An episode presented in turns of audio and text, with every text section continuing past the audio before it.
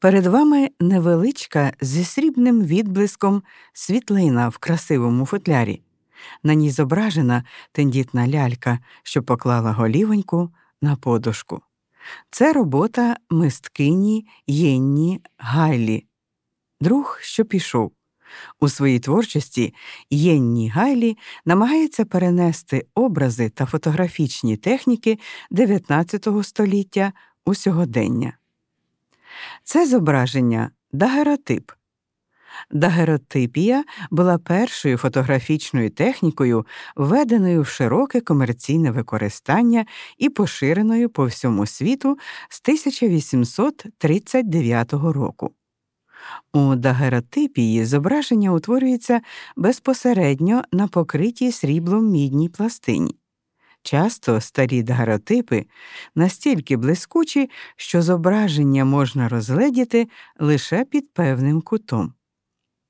Такі світлини вразливі до різного роду пошкоджень, тому вже в XIX столітті для їхнього захисту використовували подібні футляри.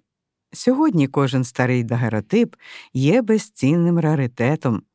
Музей фотографії має у своїй колекції кілька дагеротипів XIX століття, але їх можна експонувати лише протягом обмеженого періоду часу.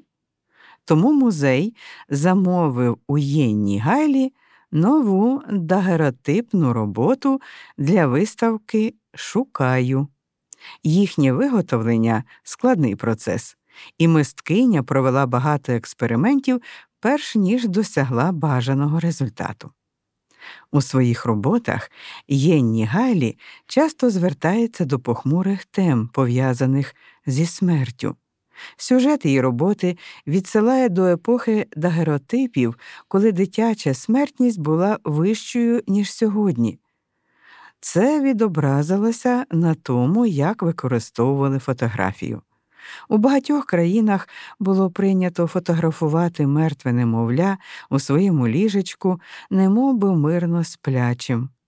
Ляльку з напівзаплющеними очима зображено з квітами, що є характерним для так званих постмортем, тобто посмертних фотографій.